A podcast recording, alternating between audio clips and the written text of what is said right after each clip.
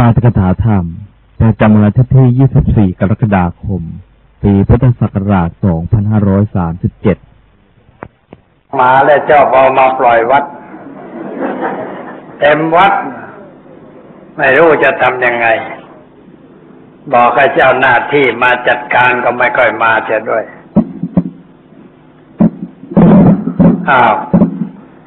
บัดนี้ถึงเวลาของการฟังปาฐกถาธรรมะ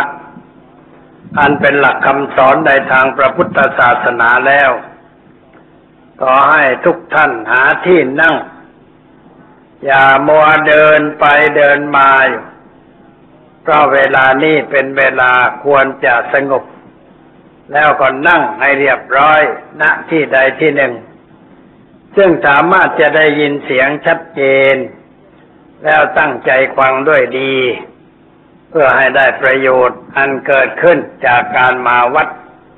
ตามสมควรแก่เวลา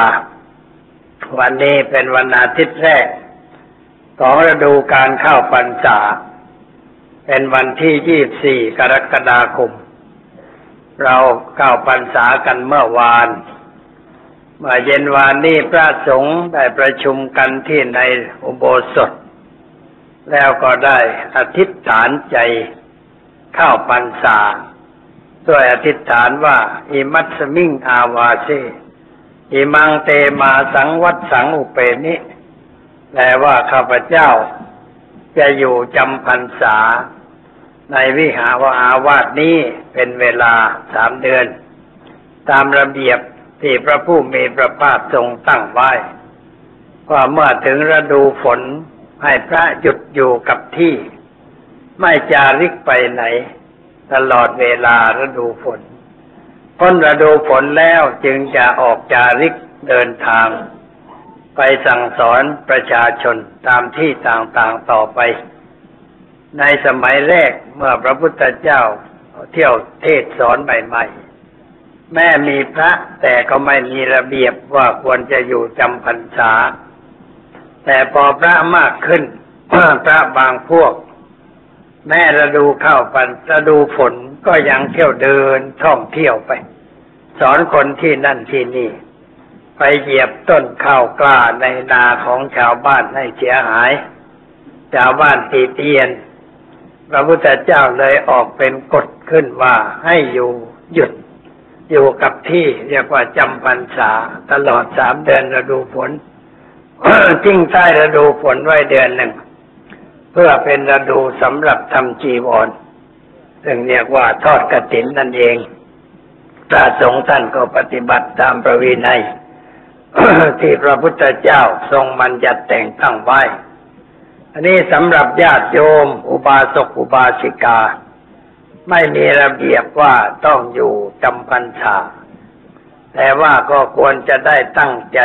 ปฏิบัติดีปฏิบัติชอบให้มากขึ้นเป็นพิเศษเพื่อเอาชนะธรรมชาติฝ่ายต่ำที่มันมารบกวนจิตใจของเรามาตะกี้นี้ มีอุบาสกคนหนึ่งไปที่กุฏิแล้วก็ไปบอกว่ามารับศีลจากหลวงพ่อบอกว่ารับศีลอะไรรับศีลไม่สูบบุหรี่ไม่ดื่มเหล้าได้งดมา3 วันแล้วแล้วก็มาขอพรจากหลวงพ่อเพื่อถือต่อไปอุบาสกผู้นี้ลูกชายได้มาบวชในศาสนาว่าคราวที่นี้มาบวชแล้วพ่อก็ได้ตัดสินใจบวชตามลูกคืองดเว้นจากการดูดบุหรี่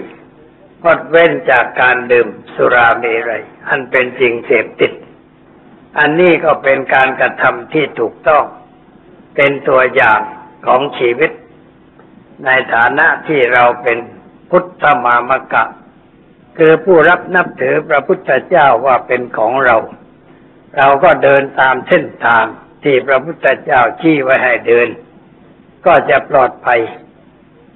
ยจากสิ่งเป็นพิษแก่ร่างกายแล้วก็บอกให้ทราบว่าคนสูบบุหรี่จัดนี่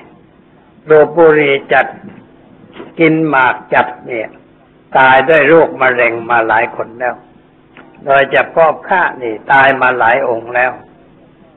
สังฆราชยังสิ้นประชนด้วยบุหรี่ก็สูบบุหรี่จัดก่อนเป็นสังฆราชพอเป็นสังฆราชก็ไปเช็คร่างกายก็บอกพระเดชพระคุณเป็นโรคมะเร็งที่ขั้วปอดแล้วท่านก็หยุดสูบบุหรี่แต่ว่าสายไปเสียแล้วได้เป็นสังฆราชปีเดียวก็สิ้นประชนด้วยโรคมะเร็งที่ขั้วปอดนี่โทษของบุหรี่ญาติโยมก็ชอบเอาบุหรี่ไปถวายพระให้พระดูดควันพิษเข้าไปรมปอดตัวเองให้ตายไวๆอันนี้ไม่เป็นบุญไม่เป็นกุศลอะไรเราอย่าเอายาพิษไปถวายพระมากก็ดีบุหรี่ก็ดีเป็นของเป็นพิษแก่ร่างกายไม่ควรจะถวายหลายรูปเสียชีวิตเพราะเรื่องอย่างนี้เพื่อนของอาตมากำลังป่วยอยู่เวลานี้ต้องไปมาจากสงขลากรุงเทพเพราะว่าสูบบุหรี่จัดกินหมากจัดกินฉันหมากเนี่ยมากกว่าฉันข้าวก็เดี๋ยวฉันมีคนคอยตำหมากถวายเพราะควันไม่มีแล้วบอกให้ใส่ควันก็ไม่ใส่เพราะมันเหลืออยู่สองที่สงวนไว้ไม่กล้าถอดกลัวว่าจะตายมันไม่ตายเพราะถอนฟันนะแต่ตายเพราะสูบบุหรี่กินหมากมากกว่าอย่างนี้ก็กลับวัดวันที่4นี่ก็มาอีกมาให้หมอเช็คร่างกายต่อไปห้ามไม่หยุดว่าอย่าสูบบุหรี่อย่าฉันหมากถึงกับตั้งรางวัลให้บอกว่าถ้าหยุดได้แล้วจะถวาย 5,000 บาทก็ยังไม่ยอมรับของถวายแล้วก็ไม่ไหวคงจะไปไม่กี่น้ำแล้วคงจะสิ้นใจกันเรื่องมันเป็นอย่างนั้นญาติโยมก็เหมือนกันแหละถ้าใครเป็นนักสูบบุหรี่ก็หยุดเสียในพรรษาหยุดฉันหมากทานหมากเสียด้วยคนโยมแก่ๆบอกไม่ไหวค่ะมันหาวไม่กี่ทีมันก็หยุดหาวเองไงมันหาวแรกมันก็หาว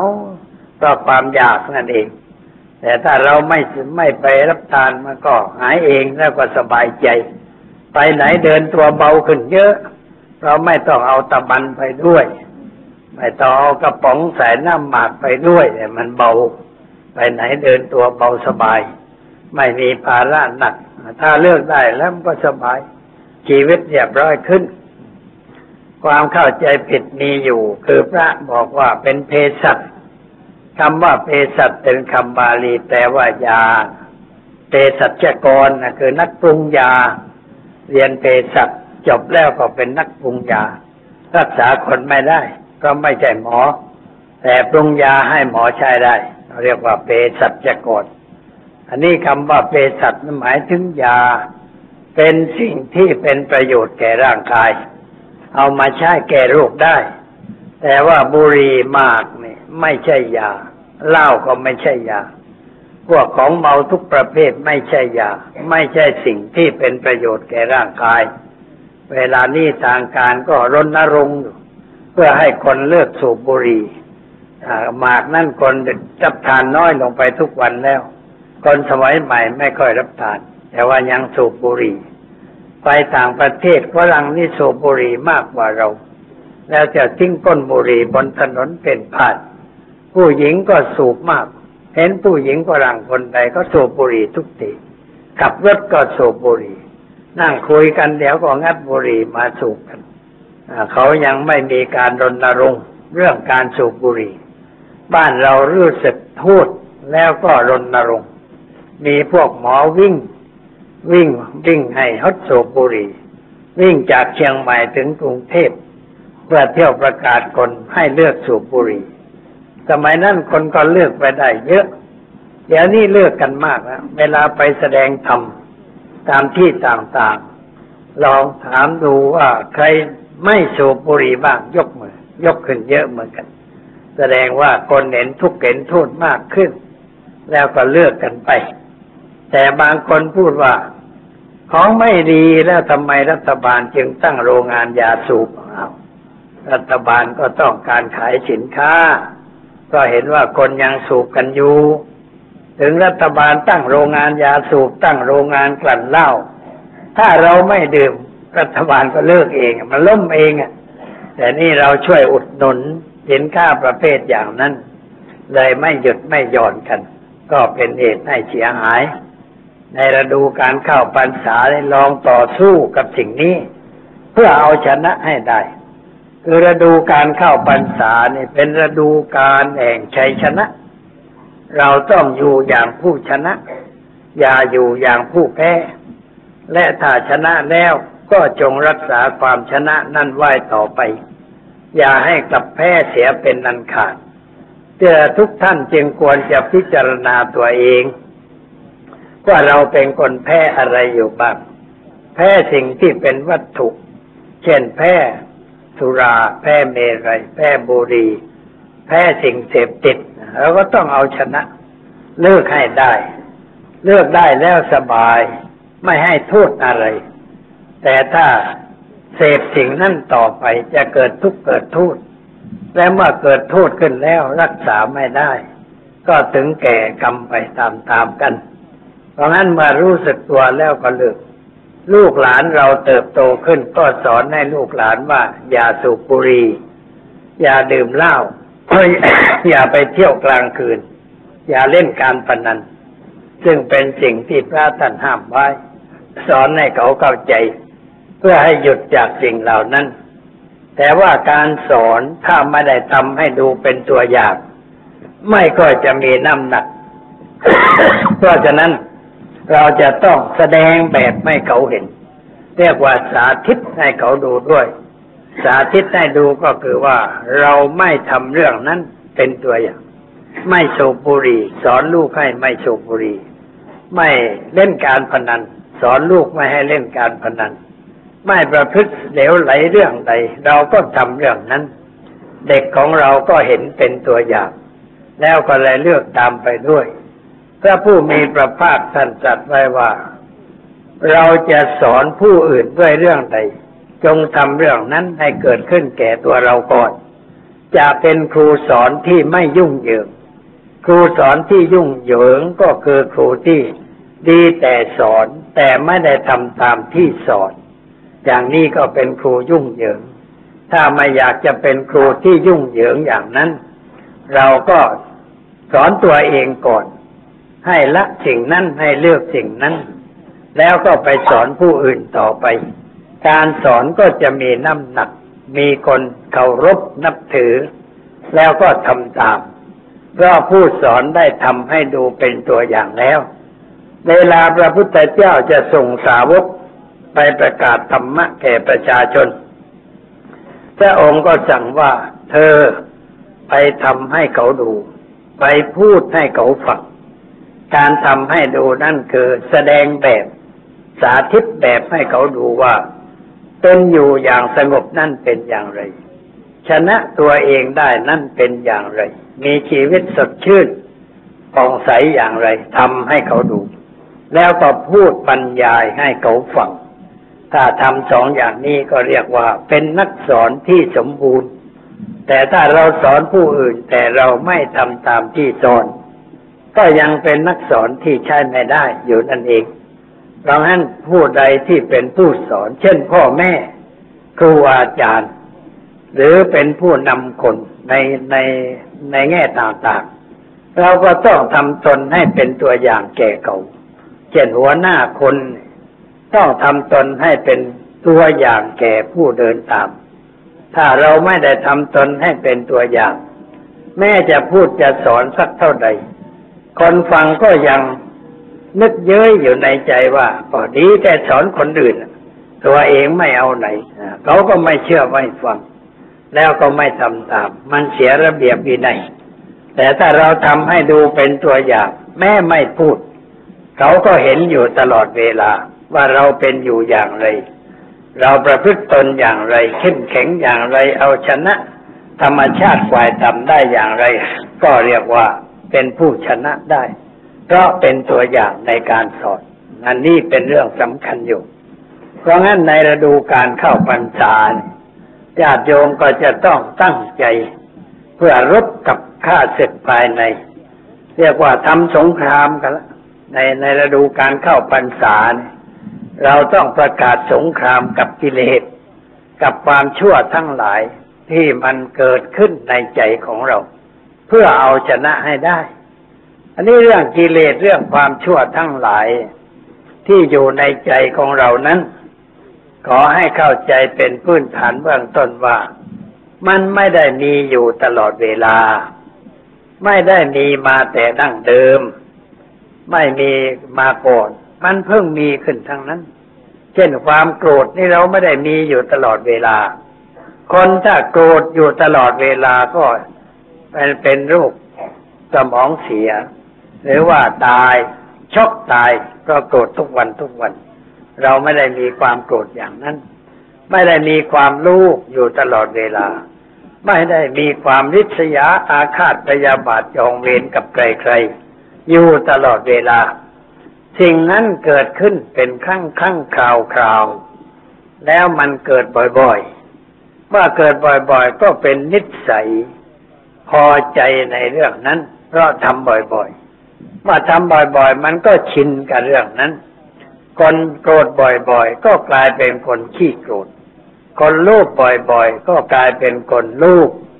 คนหลงไหลมัวเมาในเรื่องอะไรก็เป็นไปอย่างนั้นอันนี้เพราะความเคยชินที่เราทำมันบ่อยๆโดยไม่รู้สึกตัวว่าเราทำอะไรไม่รู้จักโทษของสิ่งนั้นว่าให้ทุกข์ให้โทษแก่เราอย่างไรและเราก็ทำเสียจนชินจนเป็นนิสัยไม่คิดแก้ไขไม่คิดปรับปรุงเราก็ตกเป็นทาสของสิ่งนั้นเรียกว่ามีนิสัยอย่างนั้นมีสันดานอย่างนั้นนิสัยสันดานที่เราพูดกันนั้นขอให้เข้าใจว่าไม่ใช่ของเดิมไม่ใช่สิ่งที่มีมาตั้งแต่เกิดมาจากท้องแม่แต่มันค่อยมีขึ้นโดยลำดับเพราะสิ่งแวดล้อมพี่เลี้ยงคนที่อยู่ใกล้เด็กคนนั้นทำอะไรให้เขาเห็นบ่อยๆพูดอะไรให้เขาได้ยินบ่อยๆแล้วเด็กนั้นมันก็คล้อยตามไปกับคำพูดของคนนั้นตามกิริยาอาการของคนนั้นจึงได้เสียผู้เสียคนอันนี้ต้องเข้าใจเป็นพื้นฐานเบื้องต้นหรือพูดอย่างง่ายๆว่าชาวพุทธเหล่านี้ถ้าถือตามหลักการของพระพุทธเจ้าเราไม่มีบาปดั้งเดิมไม่มีบาปดั้งเดิมติดตัวมาไม่เหมือนศาสนาอื่นศาสนาอื่นเขาถือว่ามีบาปดั้งเดิมไอ้บาปดั้งเดิมนั้นก็ไม่ใช่อะไรคือความดื้อนั่นเองความดื้อเพราะว่ามนุษย์ที่พระผู้เป็นเจ้าสร้างขึ้นสองคนตามนิยายน่ะไม่ใช่เรื่องจริงจังอะไรเรื่องนิยายแล้วก็ขัดขืนคำสั่งของพระผู้เป็นเจ้าเพราะพระผู้เป็นเจ้าบอกว่าของในสวนนี้เธอกินได้ทุกอย่าง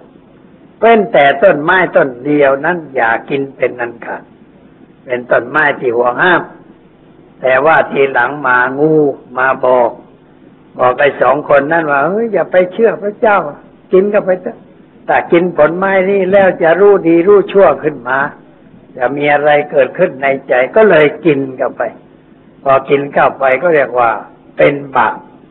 าปตัวแรกของมนุษย์คือความดื้อนั่นเองไม่เชื่อฟังใครนั่นแหละบาปตัวแรกเราไม่ยอมรับคำสอนของใครไม่เอาอะไรของใครมาเป็นตัวอย่างไอ้นั่นแหละตัวบาปดั้งเดิมแต่มันก็ไม่ได้มีอยู่เดิมหรอกมันเกิดทีหลังพุทธศาสนาสอนว่าจิตของคนเรานี้มีธรรมชาติผุดพองคือสะอาดอยู่ตลอดเวลามันเศร้าหมองเมื่อมีอารมณ์มากระทบอารมณ์ที่มากระทบนะคือมาจากภายนอกคือรูปเข้าทางตาเสียงเข้าทางหูกลิ่นเข้าทางจมูกรสผ่านลิ้นสัมผัสถูกต้องผ่านกายประสาทแล้วใจก็รับไปปรุงไปแต่งให้เป็นที่ยินดีบ้างไม่ยินดีบ้างพอใจบ้างไม่พอใจบ้างอะไรต่างๆก็เรียกว่าถูกปรุงแต่งให้เป็นอย่างนั้นแล้วก็เกิดถ้าชอบก็อยากได้พอใจไม่ชอบก็โกรธขึ้นรำคาญขวางหูขวางตาบ่นไอ้นี่มาขวางหูขวางตาจริงเว้ยคือไม่ชอบใจและทำอย่างนั้นบ่อยๆมันก็ติดเป็นนิสัย มันมาตั้งรากฐานลงในใจของเราเราก็มีนิสัยใจร้อนใจเร็วขี้โกรธหุนหันพลันแล่นอะไรกระทบนิดก็โกรธกระทบหน่อยก็โกรธฝนตกก็โกรธแดดออกก็โกรธจราจรติดขัดก็หงุดหงิดงุนง่าน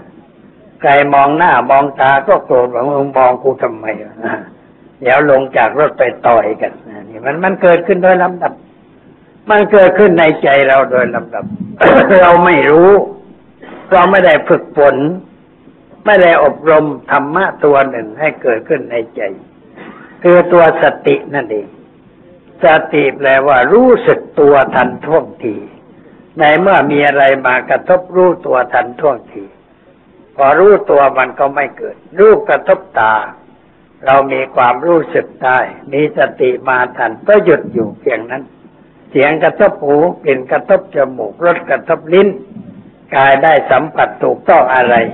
มันก็หยุดอยู่เพียงนั้นไม่ลุกลามต่อไปเหมือนไฟลุกขึ้นจะไหม้บ้านของเรา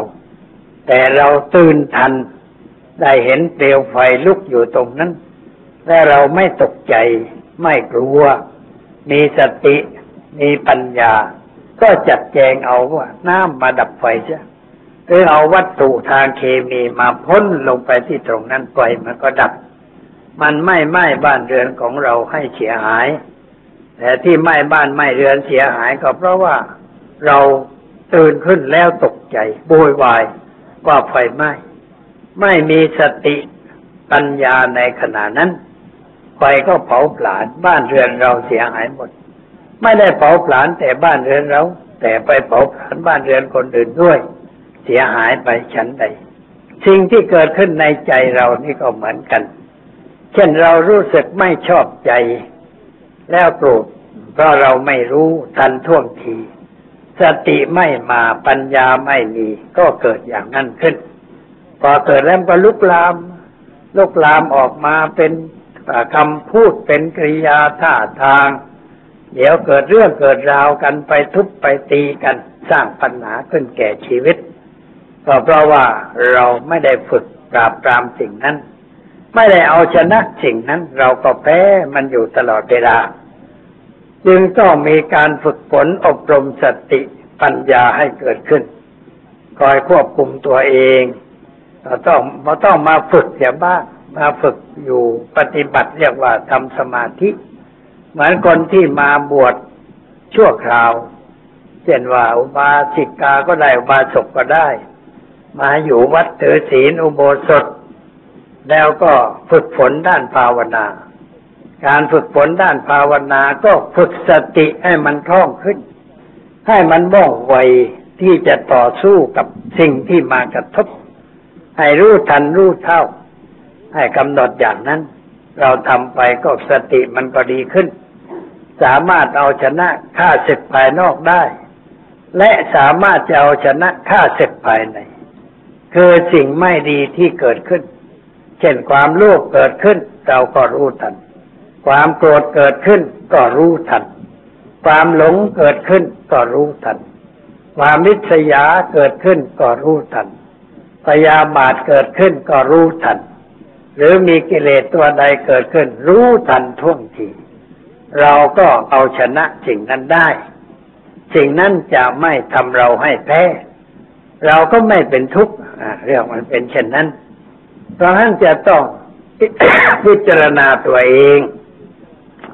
คือดูตัวเราว่าเรามีอะไรเข้ามายึดครองอยู่บ้างมีข้าศึกตัวใดเข้ามายึดครองอยู่ในใจของเราความโกรธเข้ามายึดครองความโลภเข้ามายึดครองความหลงเข้ามายึดครองความริษยาพยาบาทเข้ามายึดครองใจของเราคำว่ายึดครองหมายความว่ามันมาอยู่นานแล้วอะไรกระทบก็ปึ้งปังขึ้นมานี่เรียกว่าเราถูกยึดครองเป็นธาตุเขาเป็นธาตุไม่เป็นไทยไม่มีความสุขนึกถึงคำสวดมนต์คำกลอนที่ว่าใครมาเป็นเจ้าข้าวกรองก็คงต้องบังคับกับใจเที่ยวเข็นเย็นค่ำร่ำไปตามวิสัยเชิงเช่นผู้เป็นนาย ที่จะเห็นแก่หน้าค่าชื่อนับถือพรหมปรรณนั้นอย่าหมายไม่มีแล้วนั้นมันก็บังคับเราเขี่ยวเข็นเราให้ทำอะไรตามที่เขาต้องการตามวิสัยเชิงเช่นผู้เป็นนายเขาไม่ได้ว่าไอ้นี่นั่นไอ้นั่นนี่ไม่นึกใช้อย่างเดียวบังคับอย่างเดียวนั่นเป็นข้าศึกภายนอกที่เขามายึดครองบ้านเมืองปกครองคนในประเทศนั้นให้ตกอยู่ในอำนาจของเขาทีนี้ข้าศึกภายในคือความรู้อยากได้ทรัพย์สมบัติของผู้อื่นความโกรธใจร้อนใจเร็วแสดงอาการไม่ดีออกมาทางปากทางมือทางเท้าเรียกว่าเป็นความโกรธความโกรธก็เป็นไฟแผดเผาจิตใจให้เราร้อนโดยประการต่างๆเกิดความหลงมืดไปหมดเหมือนไม่มีอาทิตย์ส่องแสงต้องความคลุมด้วยเมฆดูมืดดูมัวไปเป็นความหลงเป็นความริษยาไม่อยากเห็นใครได้ดิบได้ดีมั่งมีสีสุขมีเกียรติมีชื่อเสียงแต่เห็นใครเป็นอย่างนั้นแล้วใจมันร้อนขึ้นมามันคันที่ใจขึ้นมาอันนี้ก็ไม่เข้าใจอย่างนั้นอย่างนี้คอยทำลายกันคอยเบียดเบียนกันด้วยประการต่างๆนี่จิตใจที่ไม่เป็นไทยแต่เป็นธาตุของสิ่งที่มากระทบถูกกิเลสครอบงำอยู่แล้วก็ต้องเป็นทุกข์เรื่อยไปเพราะมันเผาเราบ่อยๆความโลภเผาเราความโกรธเผาเราความหลงก็เผาเราความวิษยาพยาบาทอะไรต่างๆมันก็เผาจิตใจของเราเผาให้ร้อนอยู่ตลอดเวลาทำลายสภาพจิตใจให้ไม่ป่องใสไม่ให้สะอาดแต่ให้คุณมัวเศร้าหมองอยู่ตลอดเวลา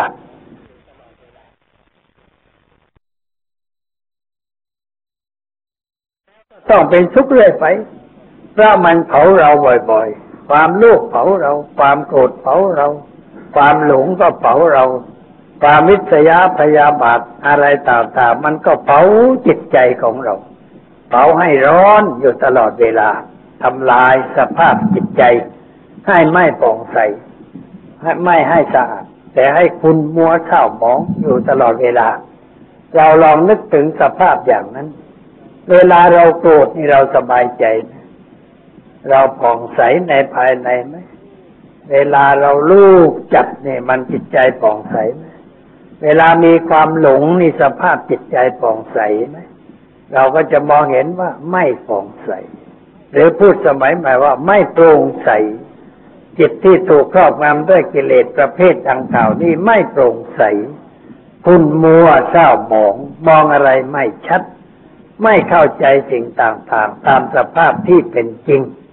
ก็เป็นปัญหาให้เกิดความทุกข์ความเดือดร้อนใจเมื่อมีความทุกข์มีความเดือดร้อนใจนี่เราสบายใจไหม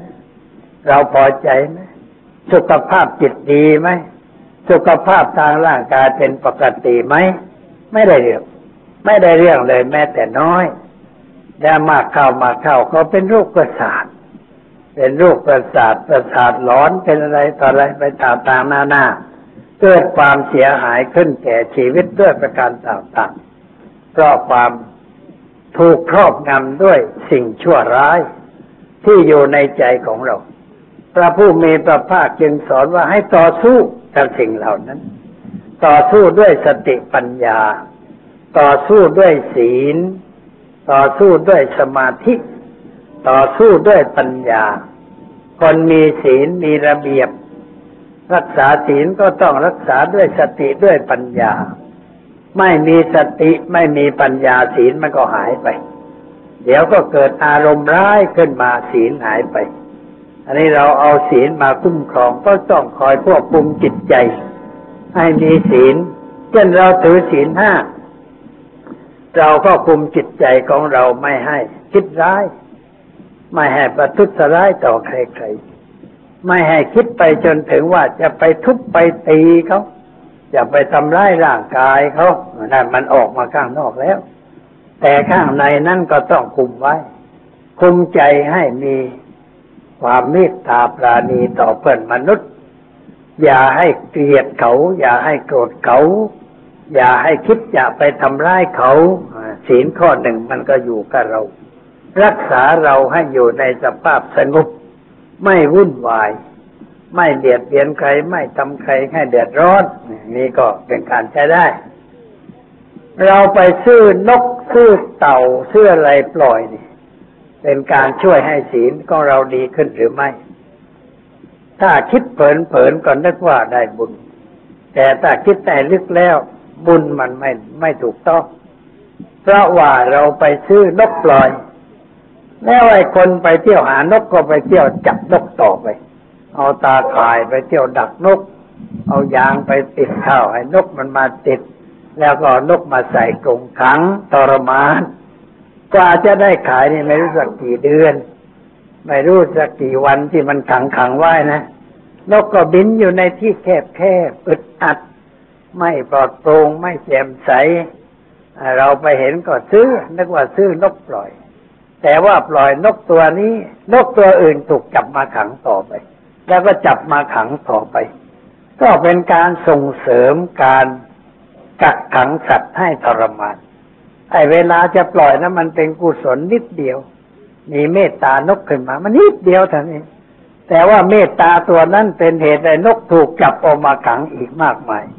เป็นเรื่องที่ไม่ควรจะไปซื้อนกปล่อยไม่ควรไปซื้อเต่าปล่อยเพราะคนบอกปล่อยเต่าอายุจะได้ยืนแต่เต่าทั้งหลายถูกจับทรมานกี่ร้อยตัวก็ไม่รู้มันจับมาตั้งแต่ตัวเล็กๆเอามาทรมานไว้ไม่ได้อาบน้ำอาบท่าเอามาวางไว้บนถนนแดดก็ร้อนคนเดินไปเดินมาเต่ามันก็คงจะหนวกหูเหมือนกันรำคาญไอ้คนเดินไปเดินมาแล้วก็ขี้ฝุ่นจากรถยนต์จากอะไรต่ออะไรมลพิษนะเข้าไปในจมูกเต่าซึ่งมันไม่เหมือนที่มันอยู่ในป่าโปร่งแจ่มใสสบายคนก็อุตส่าห์ไปดักไปจับเอามาเพื่อเอามาขายให้คนปล่อยคนปล่อยนั้นก็เรียกว่าส่งเสริมการทรมานสัตว์จับจัดมาขายมันผิดศีลผิดธรรมเหมือนกันตอนนั้นอย่าไปซื้อนกมาปล่อยเลยเจ้านาวัดเมินจะเถอะฉันไม่ซื้อของเธอแล้วเพราะว่าหลวงพ่อท่านบอกว่ามันเป็นบาปเป็นโทษเป็นเหตุให้นกทั้งหลายถูกจับมาขังไอ้พวกนี้มีอาชีพจับนกขายที่หน้าวัดพระแก้วขายที่เสาหลักเมืองขายที่ไหนมันไปเที่ยวหานกตามแถวอยุธยาบ้านพาชีไปดักนกมาเอามาขายกันทำให้เกิดความเสียหายแก่นกเหล่านั้นเราไม่สมควรไอ้พวกเลี้ยงนกเขานี่ก็เหมือนกันทำบ้านเล็กๆสวยนะบ้านนะราคาตั้ง 10,000-20,000 นะบ้านนกเขาป่าคลุมมีน้ำให้กินมีข้าวให้กินแต่ว่านกเขาตัวนั้นไม่สามารถจะบินโผผินไปไหนได้เลยถ้าถูกอยู่ในกรงขังแล้วว่ามันก็หัวแยงรูนั้นแยงรูนี่แยงเรื่อยเลยแยงจนขนหัวร่วงหมดเลยกลายเป็นนกหัวล้านไปคือมันแยงดูว่าจะออกได้ไหมหัวมันออกได้แต่ตัวมันออกไม่ได้แต่มันก็พยายามดิ้นรนเพื่อแยงออกแล้วก็ว่างๆรำคาญตัวเองก็ขันจะหน่อยเจ้าของก็ชอบใจมันขันดีไอ้นกนั่นถูกทรมานเป็นบาปนี่เขาเรียกว่าทรมานสัตว์กักขังสัตว์ให้ลำบากเดือดร้อนเป็นการไม่สมควรที่วัดชลประทานเนี่ยไม่ต้องเอานกมาขังมันขันทุกวันนกบนต้นไม้นกเขาขันทุกวันยังบอกโยมมาหน่อยฟังที่นกมันขันนกมันยอดไม้ขันกุ๊กกู้กุ๊กกู้เราฟังมันก็สบายขันยอดนี่แล้วไปยอดโน่นไปยอดนั่นมันอิสระเสรีคนเรานี่ก็เหมือนกันก็เอาไปขังไว้ในกรงมีน้ำให้กินมีข้าวให้กินอะไรที่เราต้องการมีก็ชอบไหมเราชอบใจไหมแต่เอาไปขังไว้ในงั้นไปเที่ยวก็ไม่ได้ไปหาเพื่อนก็ไม่ได้ใครมาเยี่ยมก็ไม่ให้ข้าวยืนคุยกันคนละที่กรงมันก็ไปเยี่ยมนักโทษในเรือนจำในนั้นเลยมันเป็นสุขที่ตรงไหนถ้าเราคิดเปรียบเทียบว่าตัวเรานี่ไม่ต้องการสภาพอย่างนั้นสัตว์ก็มันไม่ต้องการอย่างนั้นเอามันมากักขังไว้ทำไมจะดูการเข้าพรรษาปล่อยนกปล่อยปลาหรือปล่อยนกที่เรามาเลี้ยงทรมานจะดีเถอะอย่างนี้ก็จะดีกว่านี่บางคนไปซื้อหัวที่เขาซื้อมาจะเอาไปฆ่าไปซื้อหัวเพื่อให้อายุยืน ชื่อหัวอย่างนั้นมันก็ดีไปอย่างเพราะว่าเราเอาไปเลี้ยงเอาไปใช้งานต่อไปแต่ว่าจะไปจับหัวมาเพื่อขายให้คนชื่อมันไม่ดีไม่เหมือนนกถูกทรมานบอกชื่อหัวคราวก่อนชื่อมา2 ตัวควายตัวหัวตัวมาปล่อยในวัดเนี่ยมากลับมาให้ใครเอาวัวควายมาปล่อยเหยียบสนามเราเสียหายมาเลย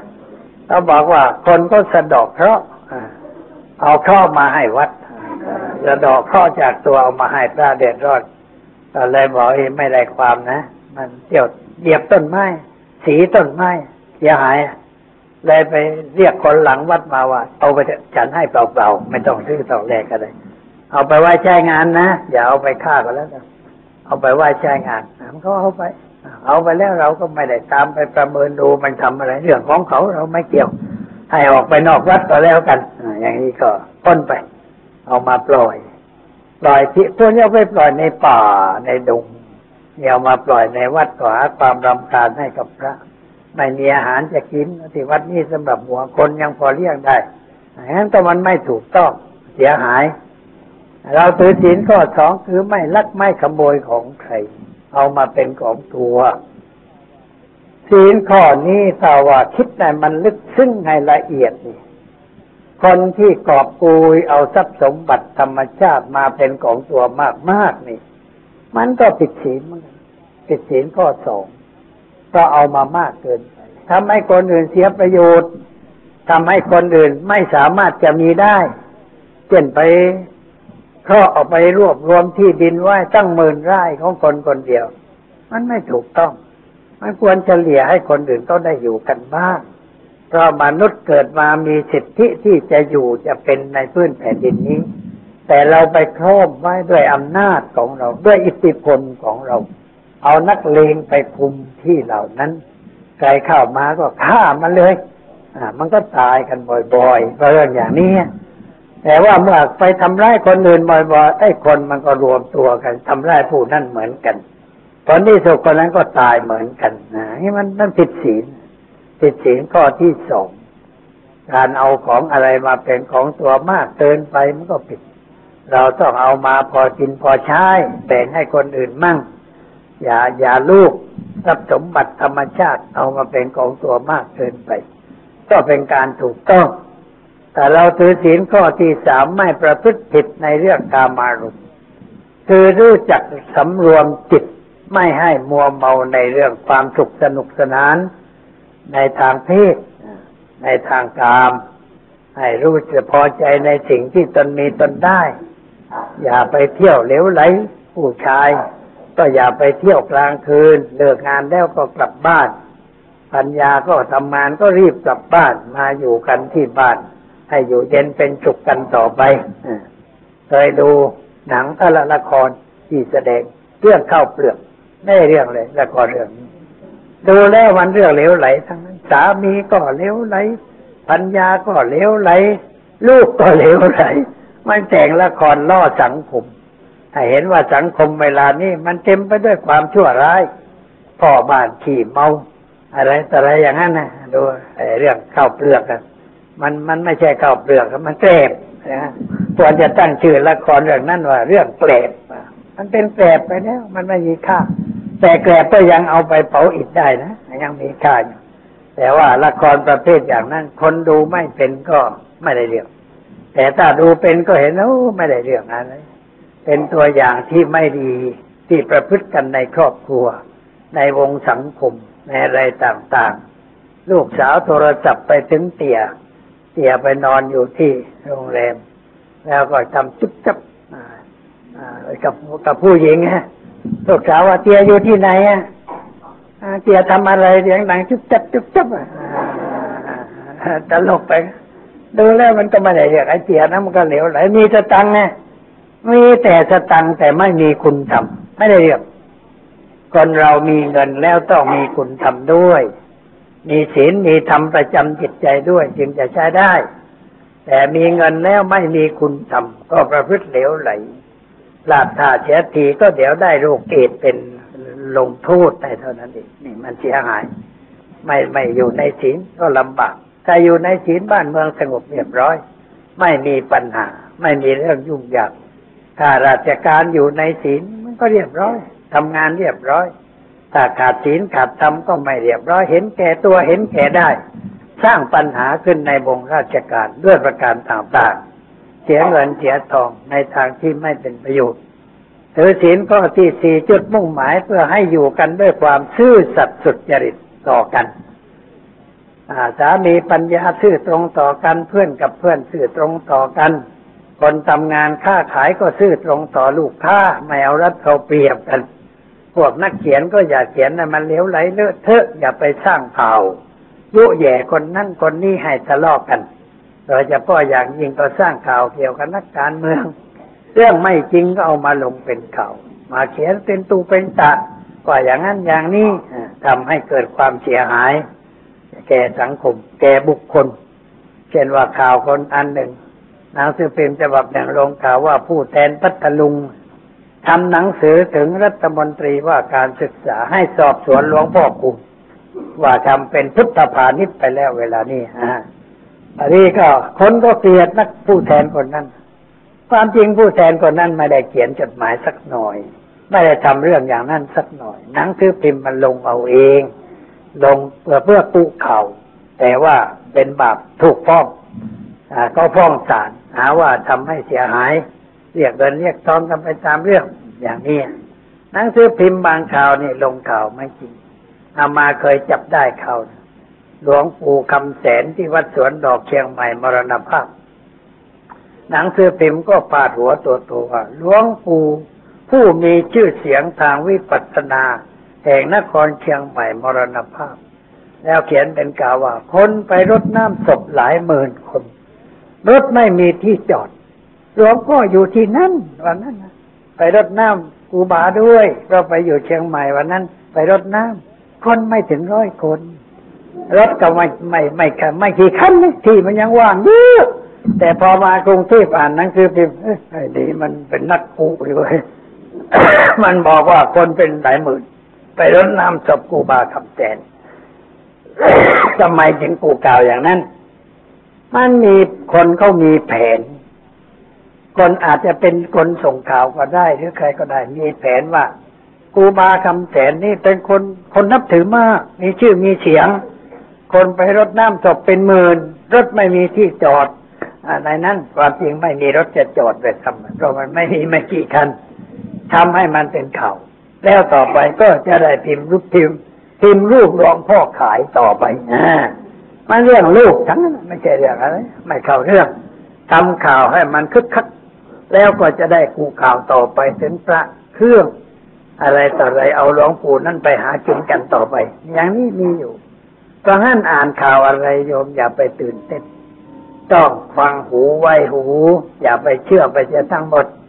อามาไม่ค่อยอ่านเท่าไหร่หนังสือพิมพ์อย่างนี้เพราะไม่ค่อยได้เรื่อง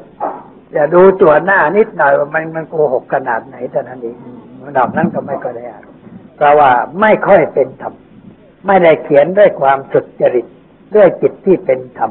ไม่ได้เขียนอย่างนั้นเขียนเพื่อให้ขายได้อาศัยการหลอกลวงเพื่อขายข่าวขายอะไรๆต่างๆกันอยู่เป็นจำนวนมากพอสมควรบางฉบับพอใช้ได้แต่บางฉบับไม่ไหวมันเป็นอย่างนั้นเป็นเรื่องอย่างนั้นก็มีเหมือนกันมันเพราะว่าเราไม่ถือศีลข้อที่ 4ไม่รักษาศีลคือไม่อยู่ในสัจจะในศีลธรรมพูดโกหกหลอกลวงกันปิ้นปล่อนกันด้วยประการต่างๆขาดศีลขาดธรรมทำให้เกิดความเสียหายแก่สังคมไม่ใช่น้อยในเราถือศีลข้อที่ 4จึงต้องรักษาสัจจะพูดคำจริงพูดคำอ่อนหวานคำสมานสามัคคีคำที่มีประโยชน์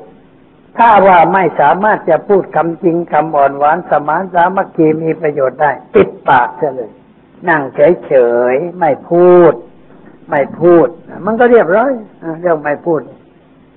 พวกนักการเมืองนี่ก็ความจริงต้องพูดน้อยๆนะเวลาไปให้สัมภาษณ์บ่อยๆนี่ไม่ได้มันลงผิดลงถูกทำให้เกิดความเสียหายอันนี้ถ้าเราไม่พูดไม่โต้ตอบบ้างเฉยๆถามอะไรก็เฉยไปมันขี้เกียจถามมันก็ไปเองอ่ะคนเอกเปรมแกพูดน้อยไอ้นั่นถามหนักข้าวแกบอกกลับบ้านเถอะลูก เดี๋ยวว่าสั่งให้ลูกกลับบ้านจะถีก็ไม่ค่อยมีเรื่องไงเพราะว่าพูดน้อยแต่คนไหนเป็นคนช่างพูดแล้วมันยุ่งพูดจะเลยเถิดไปก็เสียหายต้องสำรวมปากไม่สำรวมแล้วก็เสียหายเหมือนเต่าไม่สำรวมปากกระดองแตกอยู่จนบัดนี้โยมเห็นกระดองเต่ามันร้าวอยู่แตกเป็นรอยเพราะอะไรก็ไม่สำรวมปาก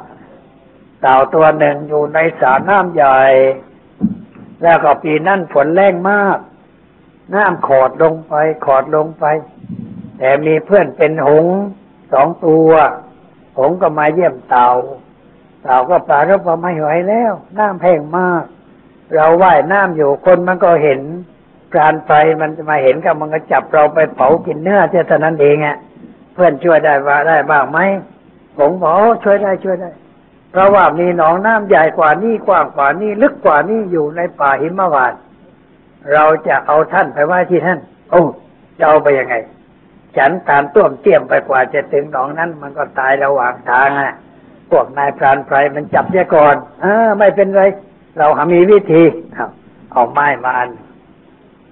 ให้หงสองตัวขับหัวขับท้ายให้เต่าขับตรงกลางแล้วก่อนที่จะขับไม้ปลาเต่าเบญหงว่าบอกว่าท่านต้องรักษานะต้องคุมปากนะอย่าพูดนะอย่าอาปากนะถ้าเกินอาปากก็หล่นกระดองแตกแต่ไม่เป็นไรเลยก็ข้าไปบินไปผ่านเมืองสาวัตถีเด็กเลี้ยงวัวเลี้ยงควายมองเฮ้ยเต่าหอเต่าหอแข่งกันนกสองตัวเต่ามันรำคาญทนไม่ได้เนี่ย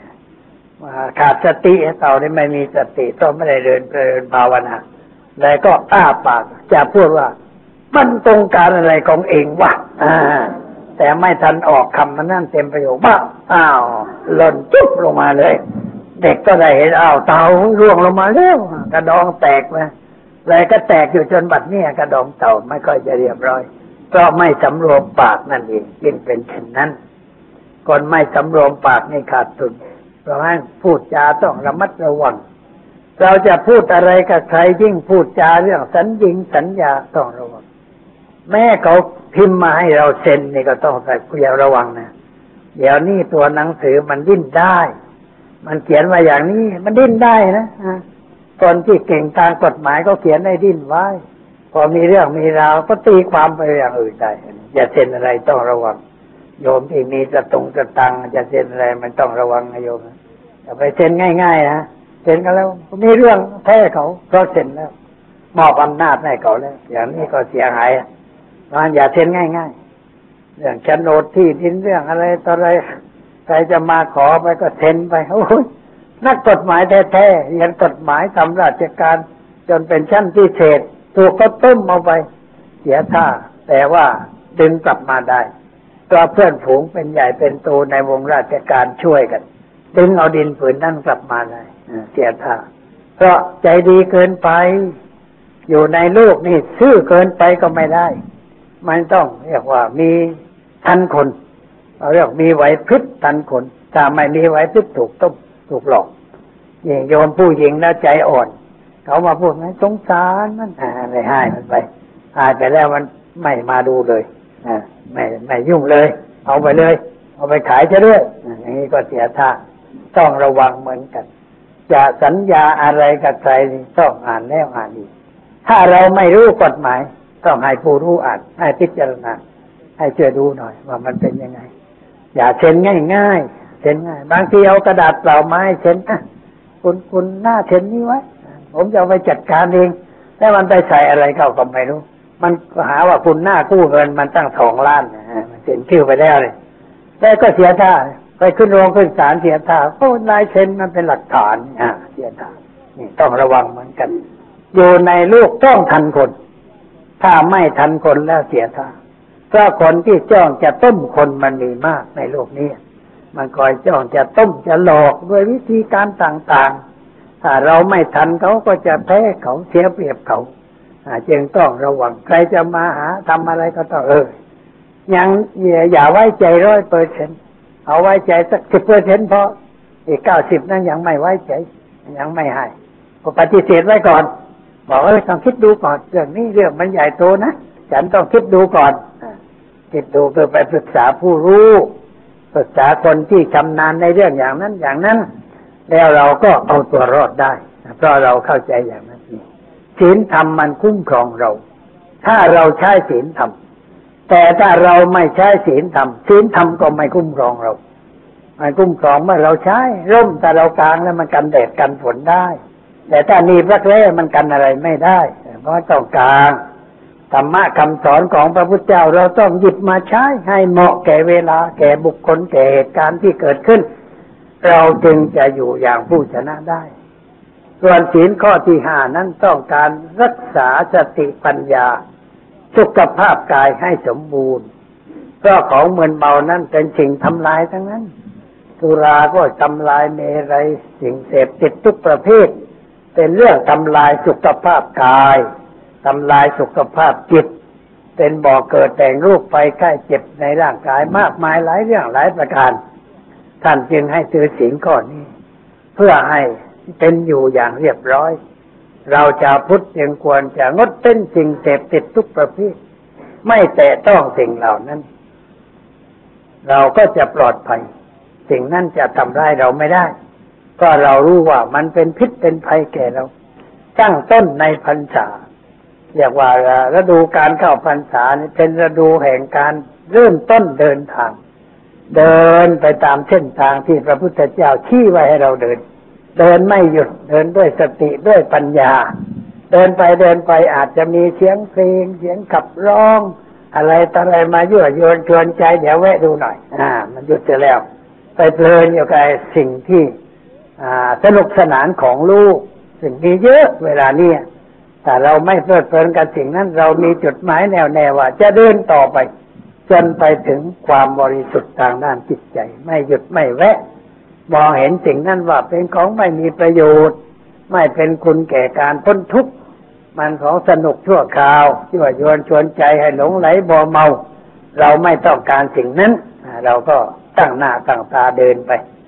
พระพุทธเจ้าบอกว่าเมื่อยังไม่ถึงปลายทางเธอทั้งหลายจงเดินต่อไป